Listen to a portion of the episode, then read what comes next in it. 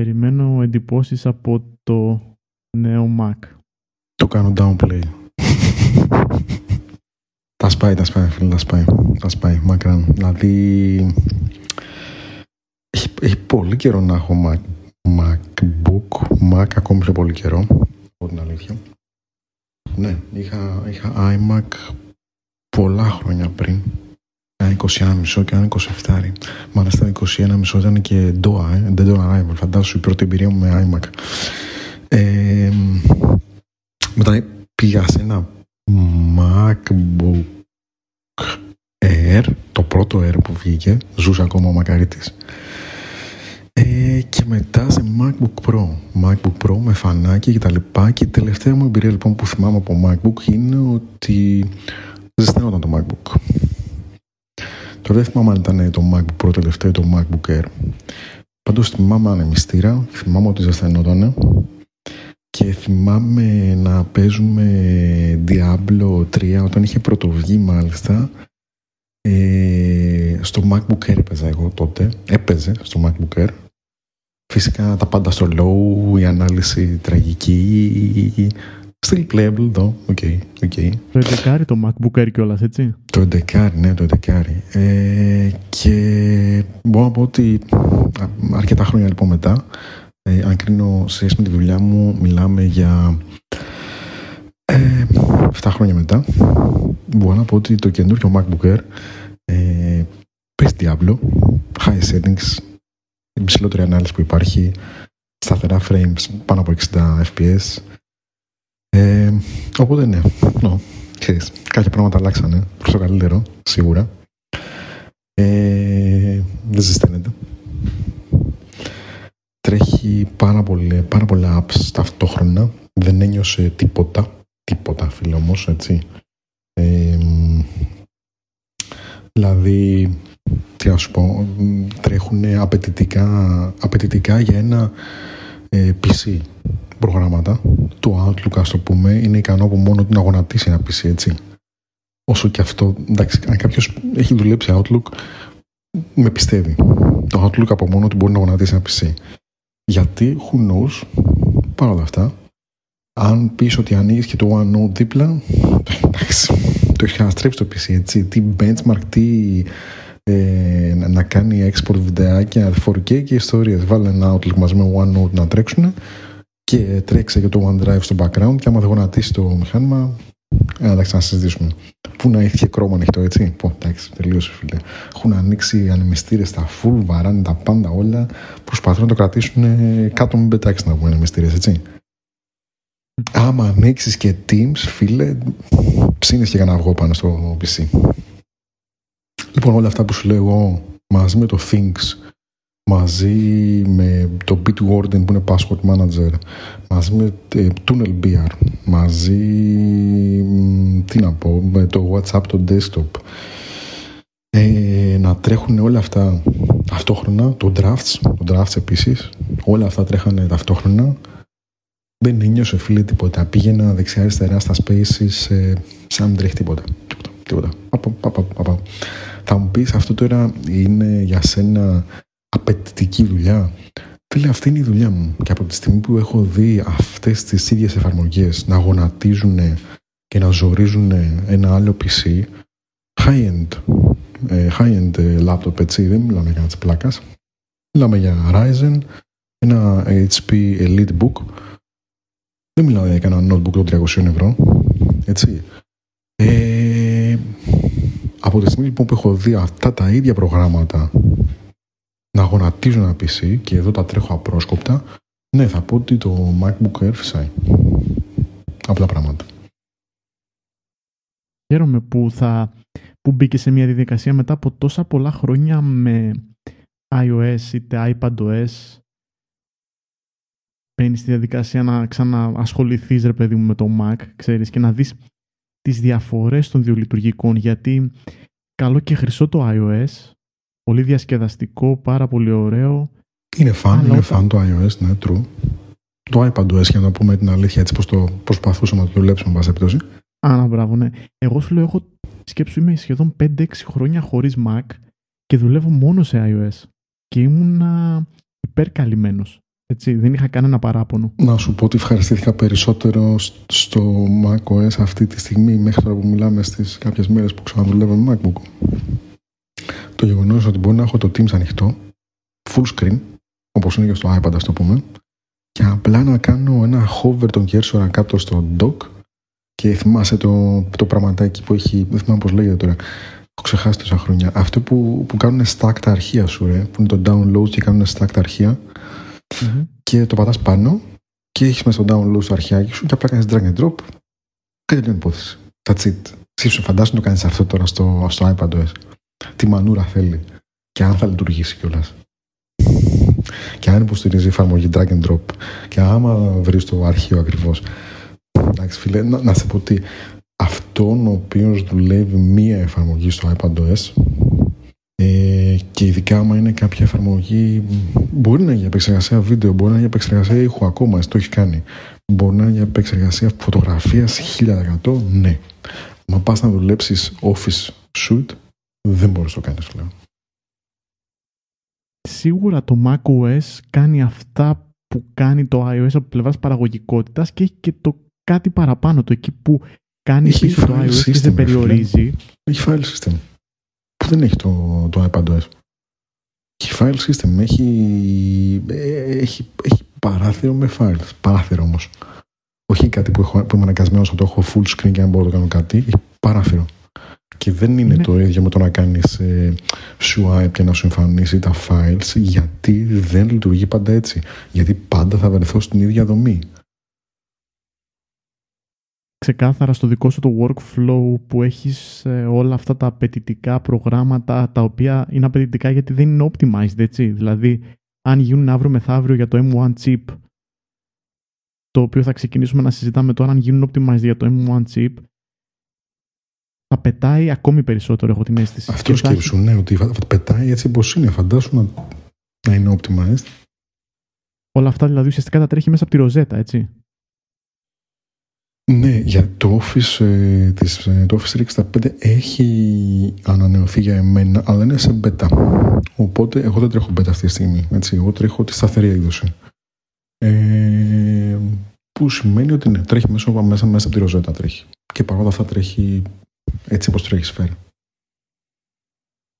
Και σε παλιότερα απλά σκάτς συζητούσαμε ότι η Apple βγάζει δυνατούς επεξεργαστές, η Apple βγάζει τον α τάδε, τον β τάδε, τον γ τάδε, και θυμάμαι ότι συζητούσαμε γιατί να μην δούμε ένα τέτοιο επεξεργαστή σε Mac. Και να το, ήρθε η ώρα. Ήρθε η ώρα και αυτό που έγινε η ώρα.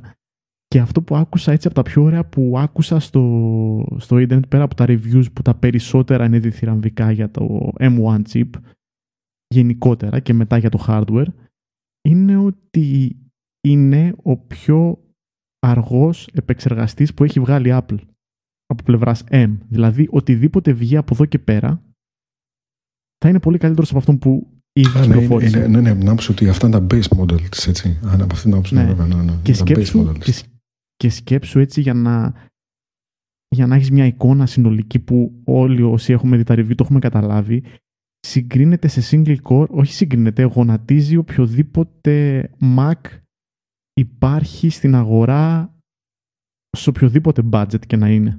Δηλαδή ακόμα και το Mac Pro των 20.000 ευρώ σε single core το βαράει στα μάτια ο M1. Ναι, και με Intel το συγκρίνουν και πάλι το κερδίζει το 10.000 κάτι, το τελευταίο που βγήκε τώρα, ας το πούμε έτσι. Και έχει το μισό σκορ σε multi-core, αλλά σε single-core το περνάει. Εντάξει, αυτά είναι, ξέρεις, ψηλά γράμματα τελικά, αλλά γιατί κακά τα ψέματα τώρα, αν ένας άνθρωπος θέλει να κάνει σοβαρό editing σε βίντεο, θέλει να κάνει κάποια πράγματα που θέλουν multi-core, δεν θα πάρει αυτή τη στιγμή το M1 chip. Έτσι, άλλο αν είναι γρήγορο, άλλο αν είναι δυνατό και άλλο αν θα κάνει πάντως ένα review χειραμβικό. Έχω δει reviews όμως που κάνουν edit video, Final Cut, που είναι optimized και το κάνουν γρήγορα, έτσι.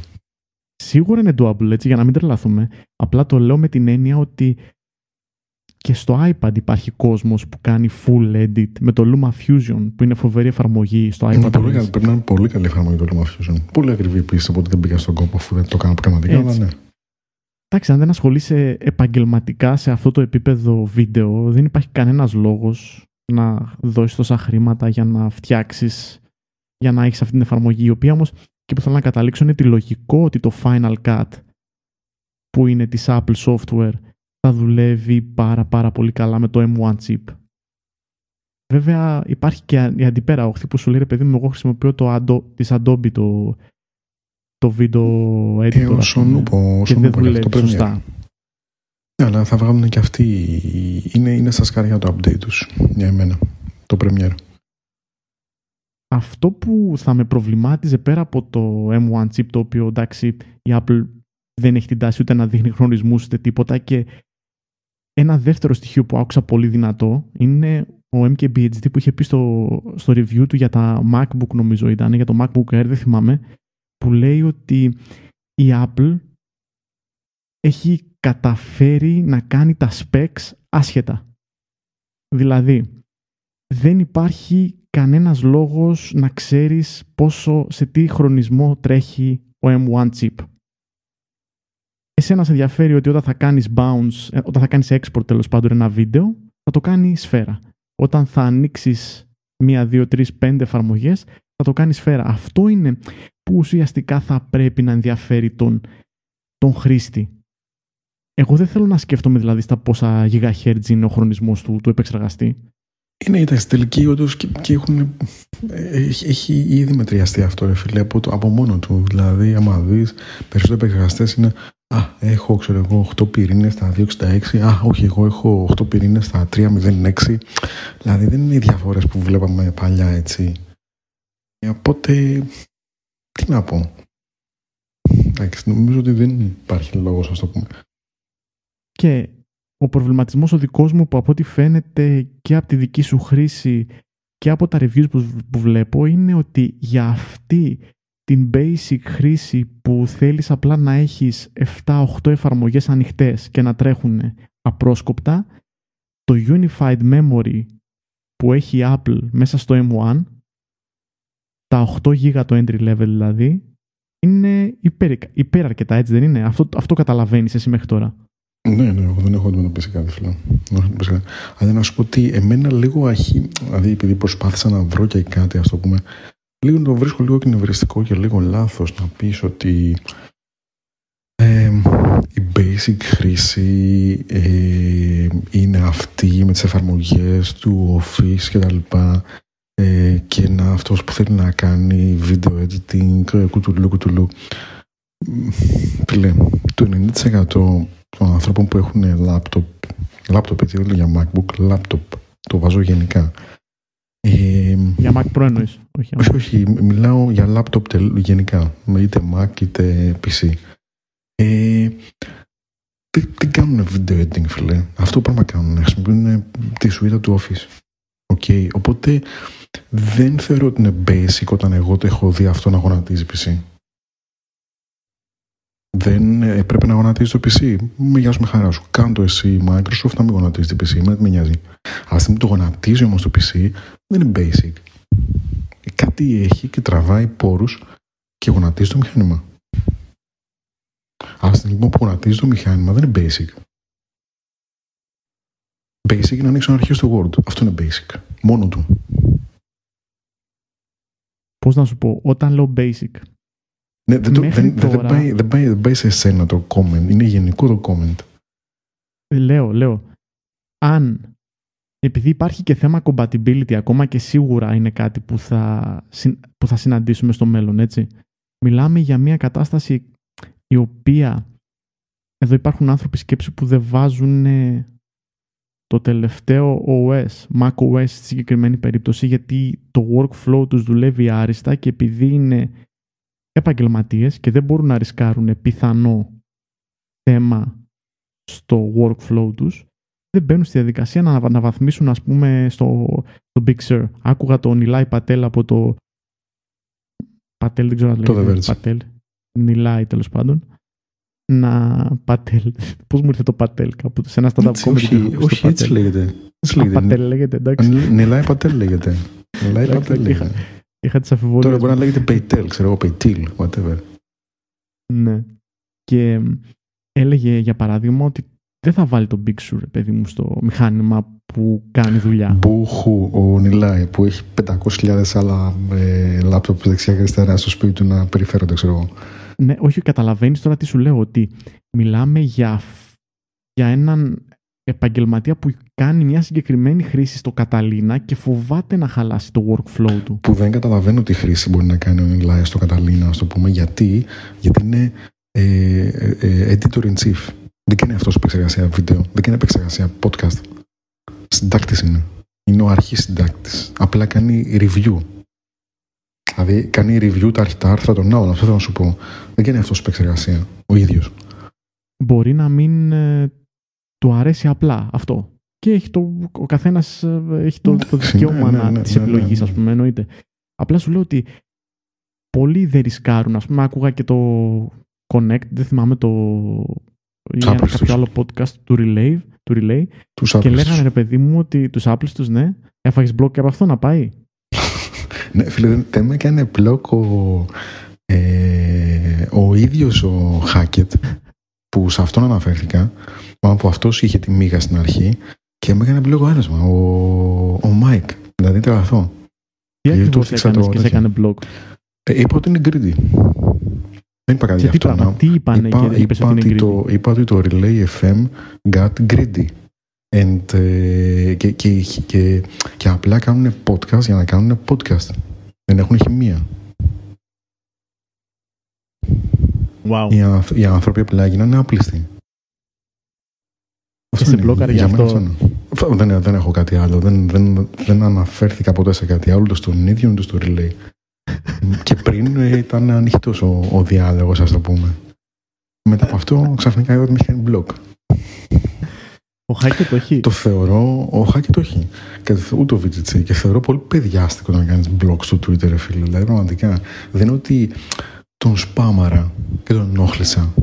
Καταλαβες. Δηλαδή, άμα σε ενοχλεί κάποιος και σε σπαμάρει ή σε κάνει tag συνέχεια. Οκ, βαριέμαι ρε φίλε να ακούσω, δεν μπορώ να χτυπάει το notification αυτό. Θα το κάνω blog. Εγώ δεν έκανα spam, δεν έκανα κάτι τέτοιο. Γι' αυτό το θεωρώ πολύ παιδιάστικο, να ξέρω εγώ. Δηλαδή, το επόμενο βήμα τι θα ήταν? Ο μπαμπάς μου θα φέρει το tanks του και θα σου δείξει εσένα, δεις τα πάθεις. Τι φάση ρε φίλε, πόσο είσαι δηλαδή ρε? Είναι πιο μικρός από μένα ο Mike, okay, όλοι αυτοί είναι πιο μικροί από εμάς. Αλλά, εντάξει ρε φίλε, grow up να πούμε. Επειδή έχουν πολύ μεγάλο κοινό και προφανώς υπάρχουν άνθρωποι, ξέρεις, που γίνονται ενοχλητικοί με τον ένα ή τον άλλο τρόπο, μπορεί αυτό να τον ενόχλησε. Δεν ξέρεις τα όρια του καθενός, καταλαβες. Αυτό δεν το κατηγόρωσε αυτό δηλαδή. Θεώρησε. Είσαι δηλαδή εκτεθειμένος στο ίντερνετ. Το ίντερνετ. Και στα negative comments του ίντερνετ και σε ενόχλησε αυτό. Που please λέει και την αλήθεια στο τέλος της ημέρας. Ποιος χαράσει τη γραμμή? Το τι θα ενοχλεί σε κάποιον. Είναι προσωπικό ρε παιδί μου. Κατάλαβες? Τέλος πάντων. Άστον τον iMic, ωραία.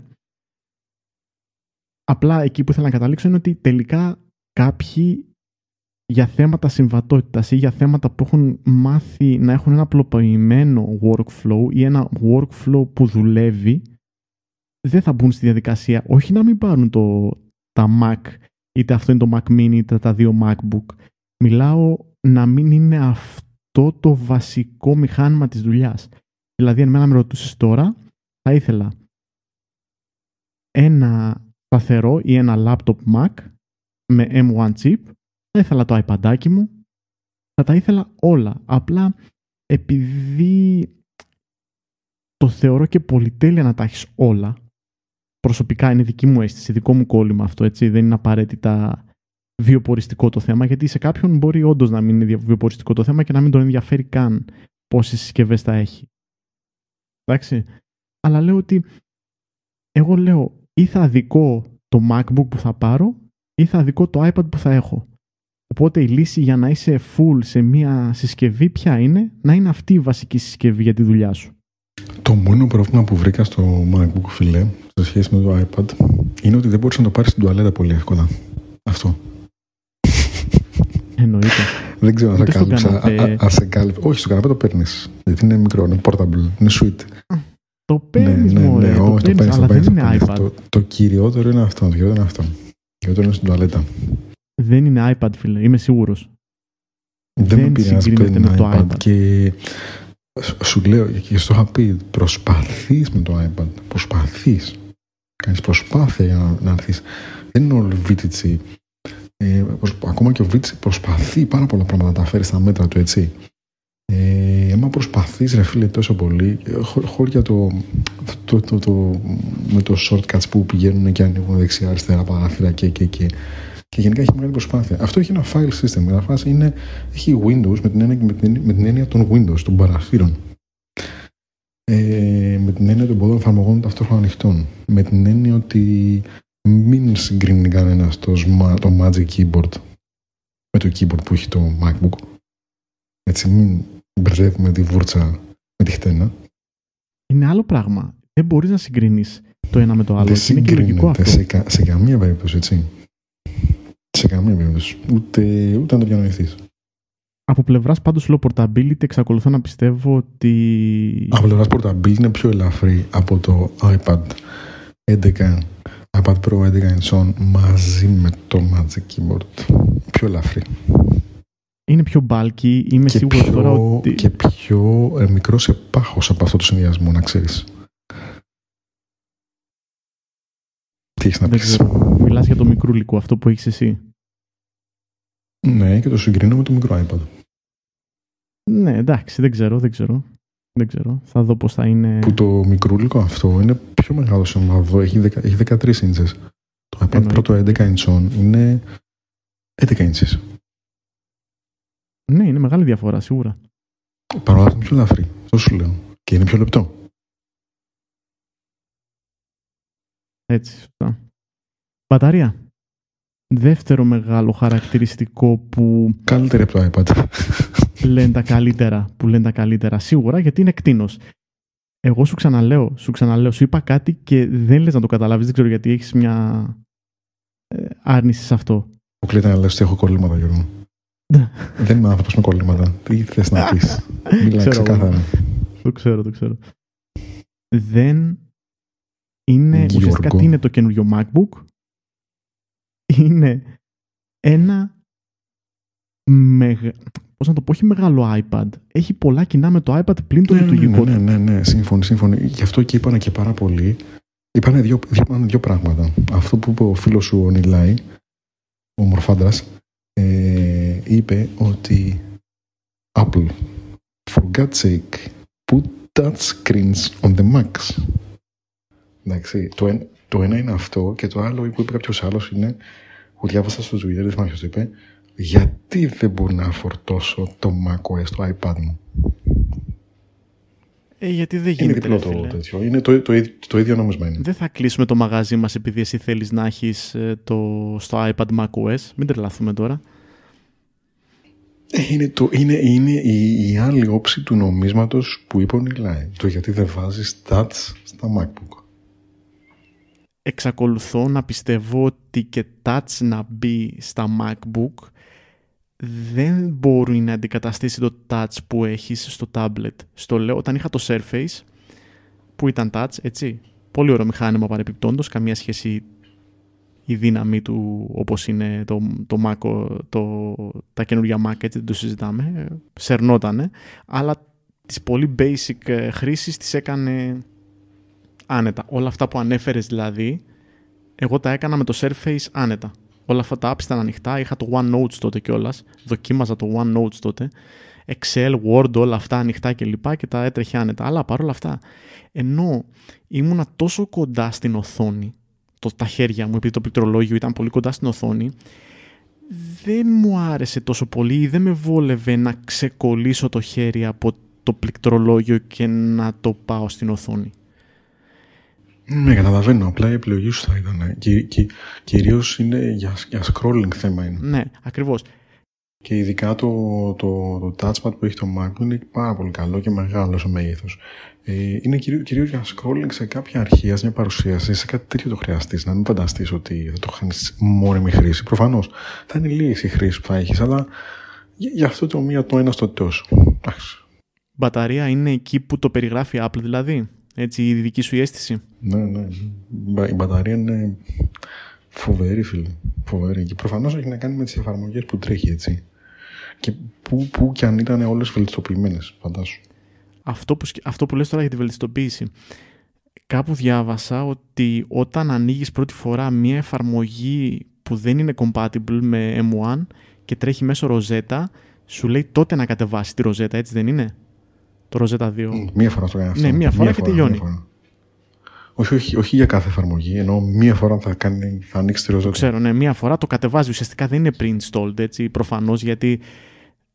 Δεν ξέρω να pre-install, γιατί είναι τόσο γρήγορα αυτό που μου λέει η επιλογή ότι okay, this needs to run through Rosetta, ξέρω εγώ, και κάνει ένα τσακ-τσακ-τσακ. Και αυτό ήταν τελείως, δεν ήταν τίποτα. Δεν πρόλαβα να δω κάτι δηλαδή. Ούτε κατάλαβα να κατέβασε κάτι, ήταν pre-install. Αν είχε μια μπάρα πάρα πολύ γρήγορα, γέμιση μπάρα, γεια σας. Κανένα σοβαρό compatibility θέμα που σε ενόχλησε σε πρώτη φάση? Όχι, ρε, εδώ πέρα έτρεξα πρώτη φορά GeForce Now στο Safari, άψογα. Τι σου είπα ότι δοκίμασα? Το Destiny 2, ναι. Streaming είναι ουσιαστικά, έτσι, αλλά και πάλι... Streaming ήταν αυτό, ναι, streaming, και πάλι όμως. Ναι, και έτρεξα όχι native, προφανώς ήταν native, το Heroes of the Storm της Blizzard και το Diablo 3 της Blizzard. Για πολύ λίγο βέβαια, αλλά το θέμα είναι ότι τρέχουν πολύ καλά, έτσι. Και τα δύο. Βέβαια είναι θεωρητικά, όχι θεωρητικά, είναι ελαφριά παιχνίδια για τα σημερινά δεδομένα, έτσι. Στυλ είναι παιχνίδια που δεν είναι το δυνατό σημείο των Mac, έτσι. Να αγοράσεις κάποιος Mac για να παίξεις παιχνίδια. Ναι, εντάξει, εννοείται. Απλά είναι μια μορφή Geekbench, για να μην πάμε κυρίως στο Geekbench, σαν Geekbench. Ναι. Είναι μια μορφή να δοκιμάσεις το Mac σου. Εγώ, ας πούμε, όταν θα πάρω Mac, δεν πρόκειται να χρησιμοποιήσω κανένα παιχνίδι, ούτε για τεστ, ούτε για πλάκα. Μόνο αν... Ναι, έχεις κονσόλα, για ποιο λόγο το κάνεις? Ναι, μόνο σου λέω, αν βγει το Diablo και πούμε θα παίξουμε Diablo και έχει ακόμα καιρό το Diablo. Και έχουμε και οι δύο ακόμη MacBook και συνεχίζουμε να το βρίσκουμε ακόμη πολύ δυνατό, εξαιρετικά δυνατό, τότε εκτός απροόπτου θα δοκιμάσουμε να παίξουμε. Αλλά μέχρι τότε οψόμεθα, μην λέμε μεγάλες κουβέντες. Ναι, νομίζω ότι μέχρι να βγει το Diablo μπορεί να πάρει και κονσόλα, οπότε εντάξει, δεν έχει να μας συζητάμε. Θα συμφωνήσω, είναι πολύ νωρίς. Το θέμα είναι να μπορεί ο χρήστης να κάνει τη δουλειά του. Και ο χρήστης, εσύ, εγώ, ο καθένας. Αυτός που έχει ακόμη πιο basic χρήση που συνευριάζει αυτό. Ο καθένας που θέλει να κάνει τη δουλειά του, τέλος. Σε κάποιους είναι το iPad αρκετό, έτσι. Indeed. Σε μένα σου λέω, στο 98% των πραγμάτων, αν βγάλω δηλαδή τα torrents, άντα στα αναφέρουμε και τα torrents, και κάποια workarounds που πρέπει να βρεις για να κάνεις κάποιες συγκεκριμένες δουλειές, το iPad ήταν το απόλυτο εργαλείο. Γιατί όμως? Γιατί είχα πολύ καλή μπαταρία, μπορούσα να γράψω αν ήθελα με το Magic Keyboard, μπορούσα να κρατήσω γρήγορες σημειώσεις με το Pencil και μπορούσα να κάθομαι στον καναπέ και να παίζω, να το ευχαριστιέμαι, να σερφάρω ή οτιδήποτε. Και αυτά τα fan στοιχεία τα χάνω. Δηλαδή είμαι σίγουρος ότι θα προτιμήσω στον καναπέ να έχω το iPhone 6 στα χέρια μου παρά να έχω το MacBook. Θα έρθουν στιγμές που θα έχω και το MacBook. Το Pencil είναι το μόνο που χάνει ουσιαστικά, έτσι. Θα έχω... Βασικό που, ναι, που χάνεις. Και ξέρεις, Νίκο, χάνεις και τα 120 Hz. Πώς μπορείς τώρα με δύο συσκευές που είναι με 60 Hz, τι κάνεις? Κάνεις θεραπείες, γιόγκα, τι? Ναι, κάνω γιόγκα. Επομένως, όταν κάποιος θέλει πάρα πολύ ένα iPhone με 120 Hz, τι κάνει? Πουλάει τη μοναδική Apple συσκευή, την πετάει στα σκουπίδια και παίρνει μια 60 Hz, έτσι δεν είναι? χαλαρά. Και η ζωή προχωράει. Κλαίω για να λες, ό,τι για να λες. Βλέπω το S21 Ultra που εμφανίζεται σε κάποια τέτοια και έχει τόσο μικρά bezels που είναι ανύπαρκτα. Και δεν άρχισε πάλι. Γιατί, why? But why? Άρχισε πάλι. Και 4K. 4K και ταυτόχρονα 120 Hz. Κοιτάξτε, σου είπα. Για μένα το iPhone είναι συμβιβασμός για το οικοσύστημα. Εσκεμμένα και εγώ και εν γνώση μου είμαι στο iPhone. Αλλά είναι συμβιβασμός. Πιστεύω ότι το Fold ας πούμε είναι καλύτερο τηλέφωνο και πιο φαν. Σίγουρα πιο φαν. Πιο φαν σίγουρα. Συμφωνώ απόλυτα. Συμφωνώ. Αλλά Samsung ρε φίλε. Όταν θα βγει το Fold της Apple θα είναι καλύτερο. Ναι, είμαι σίγουρος ότι θα... Ναι, μπορεί τεχνολογικά να είναι καλύτερο. Προφανώς έτσι. Αν και οι άλλοι θα έχουν κάνει 500.000 βήματα, ξέρω εγώ, και η Apple θα σου κάνει μισό. Αλλά ξέρεις, ένα μικρό βήμα για την Apple, ένα τεράστιο βήμα για την ανθρωπότητα. Κάπως έτσι. Και έτσι για το τέλος, αίσθηση για το Big Sur είναι όμορφο, είναι λειτουργικό, είναι ευχαριστώ. Feels like at home. Έχει κάποιες διαφάνειες, αλλά μην με κούρασαν να το πάνε κάποιοι άλλοι. Τα κονίδια μου αρέσουν, είναι όλα τετραγωνισμένα.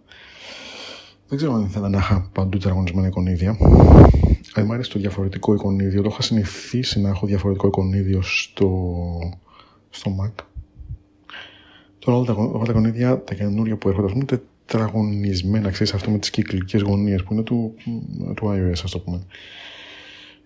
Μ' αρέσει που βλέπω στο Dogma, ας το πούμε, τα διαφορετικά και πολύ καλοσχεδιασμένα εικονίδια της Microsoft. Mm-hmm. Ή το Things που έχει ένα διαφορετικό εικονίδιο, ας το πούμε. Είναι πολύ όμορφο. Έχει widgets λειτουργικά σαν το iPhone, σαν το iPad, ας το πούμε, μια στήλη. Δεν έχουν διαφάνεια όλες οι εφαρμογές. Διαφάνεια έχουν native εφαρμογές, έτσι. Αυτό που λέγανε για τη διαφάνεια ότι είναι πολύ έντονη κλπ. Εντάξει, οκ. Ούτε καν το transmission που είναι ελαφρύ πρόγραμμα δεν έχει διαφάνεια. Κάποιος μπήκε στον κόμπο να του βάλει διαφάνεια. Και εντάξει, who cares, ας το πούμε. Έχει πολύ ακριβές εφαρμογές. Fact. Ισχύει. Εδώ έχει το iOS, το μοντέλο του iOS πήγαινε να γίνει πάρα πολύ ακριβό και αν αναλογιστείς πόσα χρήματα έχουμε δώσει για εφαρμογές στο iOS και στο Android θα πω πόσα χρήματα είχαμε δώσει στο iOS. Γιατί ας πούμε, νομίζω τον τελευταίο χρόνο αν βγάλεις τα subscriptions εκτός εντελώς με τον ένα με τον άλλο τρόπο πες να έχω δώσει πάνω από 10 ευρώ σε όλο τον χρόνο και ίσως βάζω και πολλά, μπορεί ούτε 10 ευρώ, 5-6 ευρώ. Βγάλες όμως τα subscriptions που είναι και αυτά. Ναι, αλλά τι έχουμε σε subscription τώρα ή που θα συνεχίσουμε να έχουμε μπασιωτώσει, λίγα πράγματα. Θα δείξει. Λίγα πράγματα. Γι' αυτό μου άρεσε πολύ για το Mac που έχει τόσο ακριβές εφαρμογές. Θέλω σε κάποιο επόμενο podcast να δούμε, να το μελετήσεις και εσύ λίγο, να δούμε το setup. Have you heard of it? Με αλφα setup, όχι με U.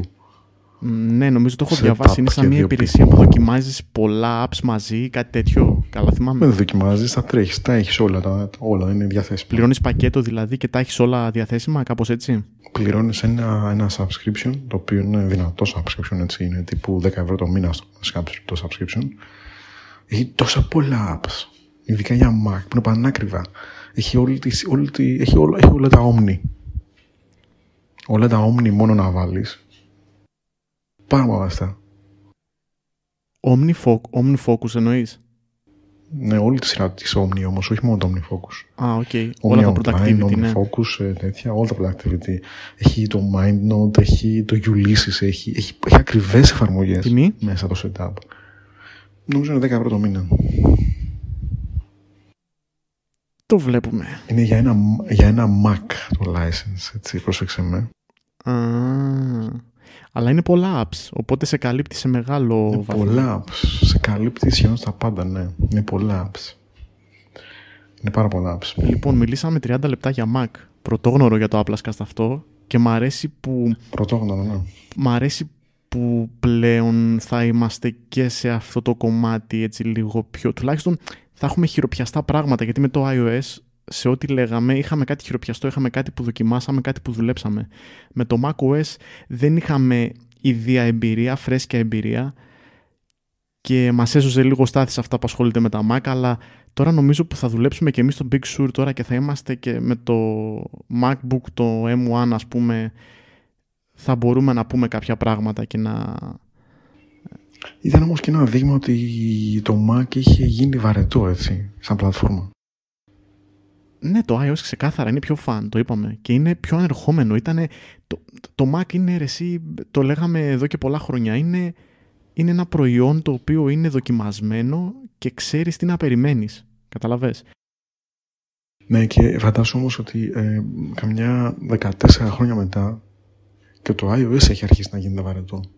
Γι' αυτό είναι που κρούω τον κόδωνα του κινδύνου στην Apple, αλλά δεν μ' ακούνε, φίλε. Μ' ακούνε. Τι βαρετό, εδώ πάλι άλλαξες τα εικονίδια σου. Τι βαρετό, με την beta την καινούργια που. Τι ακριβώς έχει συμβεί με την καινούργια beta, για πες λίγο και αυτό, τι παίζει με το 14. Α, ναι. Ποιο είναι τώρα το 14. Αυτό που έκανε που. Ποιο είναι το 14.3 beta 2. Για πες. Αυτό που αλλάξανε στο shortcuts, που κάθε φορά που ανοίγες ένα shortcut, ανοίγε το shortcut. Και μετά ανοίγει η εφαρμογή shortcuts και μετά εκτελούταν το ίδιο το shortcut. Που σημαίνει στην περίπτωση των εικονιδιών ότι άνοιγε την εφαρμογή σου. Τώρα δεν συμβαίνει αυτό. Δεν εμφανίζεται ποτέ το shortcut. Τρέχει απευθείας χωρίς να σου ανοίξει το app των shortcuts. Παρ' όλα αυτά εμφανίζεται ένα banner. Σαν να είναι Android.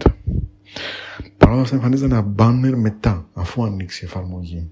Που σημαίνει ότι αν μια εφαρμογή έχει κάτι να κάνεις στο πάνω μέρος της, όπως το Safari, ας το πούμε, δεν μπορεί να το πατήσεις για, ξέρω εγώ, 2 δευτερόλεπτα ή κάτι τέτοιο. Σοβαρά τώρα, δεν μπορείς να το πενεργοποιήσεις αυτό το banner.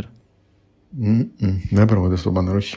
Μισή δουλειά πάλι, ρε εσύ. Δηλαδή, αν θέλεις να επιτρέψεις να γίνεται το custom. Δηλαδή, ρε Apple, δεν μας πειράζει που άνοιγαν όταν αλλάζαμε εικονίδια να εμφανίζονται πρώτα η shortcut εφαρμογής, δηλαδή μας κόβει την δυνατότητα. Όχι, μας πείραζε, ρε φίλε. Ναι, ενώ το banner δεν σε πειράζει. Δεν με πειράζει, γιατί δεν έχει νόημα σε όλες τις εφαρμογές. Δηλαδή, αν ανοίξεις το Twitter ή το Tweetbot, δεν σε ενοχλεί. Γιατί το Twitter και το Tweetbot έχουν τα κουμπιά τους, είναι στο κάτω μέρος. Καταλαβαίνεις. Mm-hmm. Έχει να κάνει και με το reachability της κάθε εφαρμογής. Αν την έχουν ευελιστοποιήσει και έχουν σκεφτεί ότι, ρε φίλε, είναι τόσο μεγάλα τα κινητά πλέον που πρέπει να μεταφέρουμε τα κουμπιά στο κάτω μέρος της οθόνης. Α, ναι, έχεις δίκιο, okay. Υπήρχε κάποιο flag, νομίζω, ίσως υπάρχει ακόμα, δεν το σβήσανε. Υπάρχει κάποιο flag στο Chrome, το οποίο σου δίνει τη δυνατότητα να μεταφέρεις στο. Ήταν στο Android αυτό, μάλλον στο Android ήταν. Να μεταφέρεις τη γραμμή στο κάτω μέρος της οθόνης. Mm-hmm. Ή ο Edge για το iOS έχει όλα τα bookmarks του και οτιδήποτε μπορείς να κάνεις είναι στο κάτω μέρος της οθόνης. Ναι. Αλλά το Safari είναι πάνω. Mm-hmm. Κατάλαβα. Οπότε δεν εμφανίζεται λοιπόν το shortcuts και ανοίγει κάθε εφαρμογή. Που σημαίνει ότι ουσιαστικά μπορείς να αντικαταστήσεις όλες τις εφαρμογές σου με shortcuts, να βάλεις τα εικονίδια που θέλεις. Voilà, έχεις πλέον theming. Και επειδή έχουν βρει κάποιοι τύποι μια άλλη ιστορία, τι κάνουν, ουσιαστικά είναι σαν να σου δημιουργούν bookmarks χρησιμοποιώντας το Open URL Scheme για κάποιες εφαρμογές. Δηλαδή ότι για να ανοίξεις το Safari υπάρχει κάποιο Open URL που λέει ότι αν πληκτρολογήσεις σε ένα browser τη διεύθυνση bla bla Apple Safari bla bla whatever, τέλος πάντων, θα ανοίξει το Safari, θα εκτελέσει το Safari αυτό το πράγμα, έτσι. Τι κάνανε, δημιουργήσαν ένα bookmark με αυτό το πράγμα. Έχουν κοτσάρει το εικονίδιο τους, αυτό που θέλουν, πάνω σε αυτό το bookmark. Και στο δίνουν πακετάκι όλα αυτά τα bookmarks μαζί με τα εικονίδια σε ένα profile. Πας εσύ λοιπόν, κατεβάζεις το profile, κανονικά μέσα από το setting, μέσα από τα settings της συσκευής σου, τον καθιστά. Και σου εμφανίζει αυτά τα εικονίδια. Πρόσεξε, τα βλέπεις τα εικονίδια ταυτόχρονα με τις εφαρμογές σου. Γιατί δεν αντικαθιστούν τις εφαρμογές σου, απλά έχεις κάποια εξτρά εικονίδια. Σβήνεις λοιπόν τα εικονίδια των εφαρμογών σου, τα βάζεις στο library σου για να μην φαίνονται, κρατάς τα κατεβασμένα εικονίδια από το profile, τα οποία είναι bookmarks ουσιαστικά. Και τρέχεις με αυτά. Το ίδιο πράγμα κάνουν, απλά είναι λίγο πιο εύκολο από το να μην σε βάλουν στη διαδικασία να κάνεις shortcuts, να βρίσκεις εικονίδια, να τα φτιάχνεις τα λοιπά. Σου έχουν φτιάξει και το μολόκο είναι μια καλή εφαρμογή που δάει αυτό το πράγμα. Με free themes και κάνει αυτό το πράγμα. Εγώ δεν μπορώ να το τρέξω που δεν έχω την beta, έτσι δεν είναι? Όχι, μπορείς να το τρέξεις. Απλά θα σου δείχνει, είναι πιο γρήγορο από το shortcuts, αυτό το bookmark που ανοίγει. Δηλαδή, αν το shortcut ήταν, ξέρω εγώ, μισό δευτερόλεπτο, αυτό που βλέπεις σε σένα που δεν έχεις την beta την 14.3 είναι 0,2 δευτερόλεπτα. Θα δεις κάτι. Θα δεις κάτι να αλλάζει, αλλά είναι πάρα πολύ γρήγορο. Είναι πιο γρήγορο από το να ανοίξεις ένα shortcut. Και μπορείς να αλλάξεις και τα wallpaper αυτόματα πλέον, έτσι. Μεγάλο τέτοιο. Εγώ το έχω βάλει. Ναι, πολύ καλό αυτό. Δεν ξέρω γιατί δεν υπήρχε εξ αρχής το iOS 14. Ναι, μπορείς να βάλεις, να κάνεις set wallpaper με οποιοδήποτε trigger θέλεις. Εγώ το έχω βάλει προφανώς sunrise sunset και μου αλλάζεις. Δηλαδή κάνει αυτό που έχει το μαμά το σύστημα με τα λίγα wallpapers που έχουν και dark και light wallpaper. Μπορείς να το κάνεις και αυτό σαν trigger, έτσι. Οπότε όταν αλλάζει το κινητό σου σε night mode, σε dark mode ως πάντων, να αλλάζει και το wallpaper σου. Αυτό μ' αρέσει. Πολύ καλό. Αυτό μ' αρέσει. Πάρα το άλλο δεν το κάνω, αλλά αυτό μ' αρέσει. Επίσης, θα ήθελα για το κλείσιμο, Νίκο, πήρα το iPhone 12 Pro Max.